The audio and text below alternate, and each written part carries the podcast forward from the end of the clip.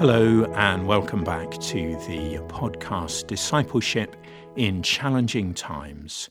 My name is Peter Morden, and I'm Senior Pastor, Team Leader at Cornerstone Baptist Church in Leeds.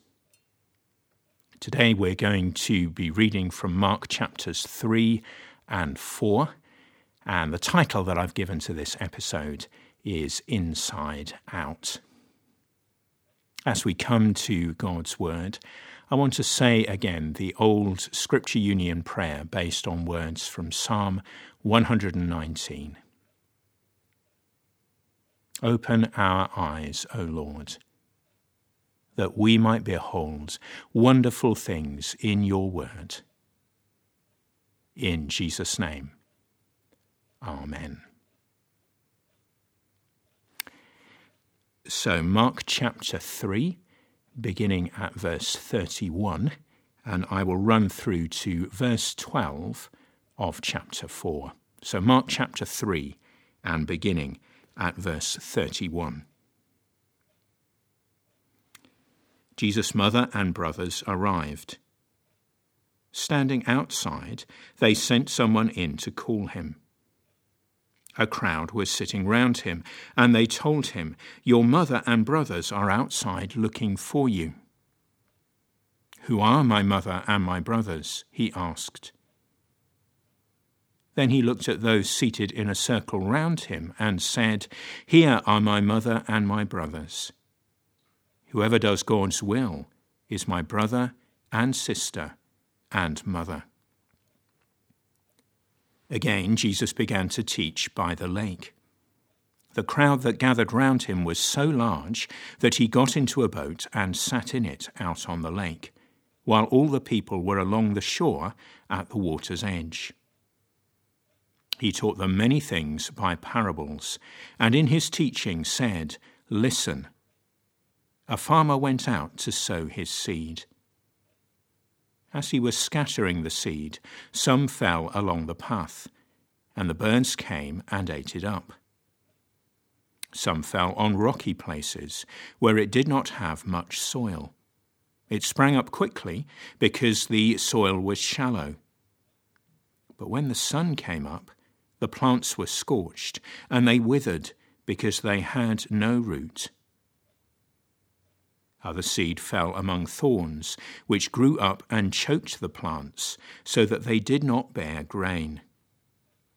Still other seed fell on good soil. It came up, grew, and produced a crop, some multiplying thirty, some sixty, some a hundred times. Then Jesus said, Whoever has ears to hear, let them hear. When he was alone, the twelve and the others around him asked him about the parables. He told them, The secret of the kingdom of God has been given to you. But to those on the outside, everything is said in parables, so that they may be ever seeing, but never perceiving, and ever hearing, but never understanding. Otherwise, they might turn and be forgiven. Today, we are beginning a short series on some of the parables of Jesus entitled Stories Jesus Told. Before we plunge in, it's good to ask the question why did Jesus teach in parables? So, what do you think? What's the answer? Why did Jesus speak in parables? Well, I'll tell you what I used to believe that Jesus teaches in this way because stories communicate so powerfully. Here, I thought, is Jesus, the master communicator at work. Parables, stories speak to us in ways that bald statements don't. They draw us in, they fascinate us. Everybody loves a good story, and that's why Jesus spoke in parables. It sounds absolutely fine. The only problem is that's not what Jesus says. Listen again to verses 11 and 12 of chapter 4, The secret of the kingdom of God, says Jesus, has been given to you, but to those on the outside everything is said in parables, so that they may be ever seeing but never perceiving, and ever hearing but never understanding. Otherwise they might turn and be forgiven.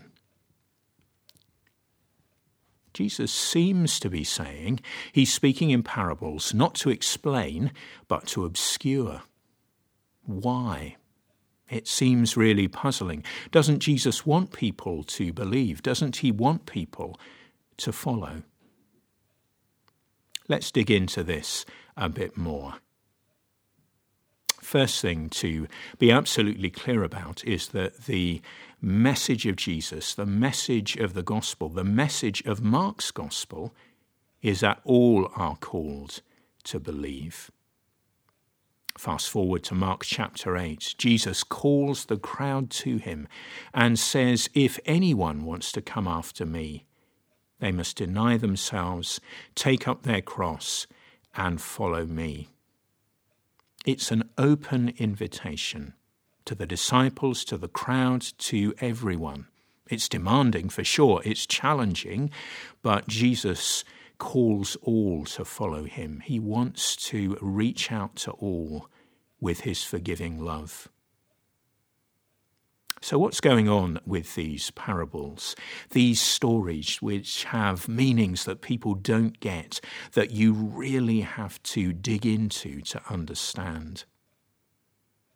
Some scholars talk about the messianic secret in Mark's Gospel. Jesus is the Christ, the Messiah, the anointed one, but it's a, a bit hidden.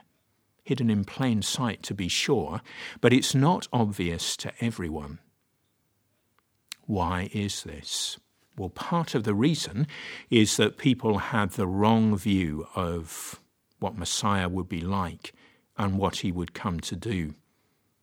He would, people thought, be a military leader, a warrior king who would lead a rebellion against the Romans, ejecting the hated occupying power, winning freedom for the people at the point of a sword.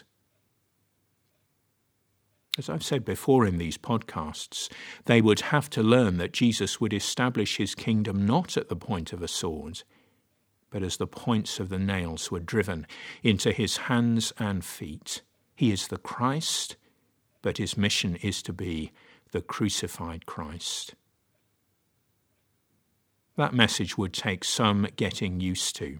So, particularly at the beginning of his ministry, Jesus does not speak always in plain statements.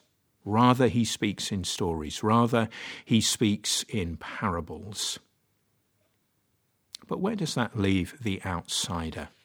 Where does that leave the genuine seeker, the man or woman in the crowd who is desperate for salvation, desperate for forgiveness?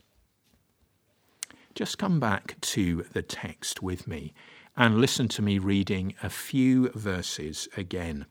And I'm going to emphasize a few words. We go back to chapter 3 and verse 31 through to verse 32 to begin with. Jesus' mother and brothers arrived, standing outside, they sent someone in to call him. A crowd was sitting round him, and they told him, Your mother and brothers are outside looking for you. And then into chapter 4. And we pick up from verse 10. When he was alone, the twelve and the others around him asked him about the parables, and he told them, The secret of the kingdom of God has been given to you, but to those on the outside, everything is said in parables. See that outside, the word outside is emphasized, and it's there in both the passages that we have read together people are on the outside, and it's for those who are on the outside that there is confusion. But here's the point, here's the thing Jesus invites those on the outside to come closer. He wants them to hear God's word and respond to it. Verse 35 of chapter 3 Whoever does God's will is my brother and sister and mother. Whoever has ears to hear, let them hear in verse 9. Jesus is calling those on the outside into the inner circle. I could have called this reflection, Come inside. It's an invitation. Yes, for those on the outside, Jesus' words will be obscure and difficult. His real meaning will elude their grasp. But Jesus wants us to come inside. And as we come closer, as we do His will, more will be revealed to us. How close to you are Jesus? He invites us into his inner circle. He invites us through his word and by his spirit, not just to hear the parables, but to dig into their meaning, to hear the explanations that he gives to his inner group. If we feel we're on the outside, hear Jesus' gracious invitation come inside, do my will, dig into these parables, take a step closer and grow closer to me. We pause together to pray. And I want to just pick up on that phrase come inside. I'm linked with a discipleship network called the 72 Network, and one of the slogans is What step will you take today? take a step closer to Jesus. Resolve in your heart, in your mind, to come closer, to come inside, and to know your Lord better. So let's pray these things into our lives. Lord, we thank you for the parables. Thank you at the end of the day that you are the master storyteller. And these parables, although there are twists in the tale, although the meaning isn't always immediately obvious, they are intriguing, they're powerful, they draw us in, they speak to us today. Be with us as we look at some of the parables in the days that lie ahead. And today we want to hear your invitation and respond to it the invitation to come closer, to come inside, to step inside. What step will we take today? Maybe a resolution to spend longer in God's Word and in prayer maybe a resolution to seek God at different times in the day, to send up arrow prayers when we are struggling and draw on His help. A commitment, a resolve to prioritize our relationship with Him. However, God is prompting us, however, God is leading us, take that step today resolve in your heart and your mind and put that resolution into practice in the power of the Holy Spirit to the glory and praise of the Lord Jesus. In Jesus' name, Amen.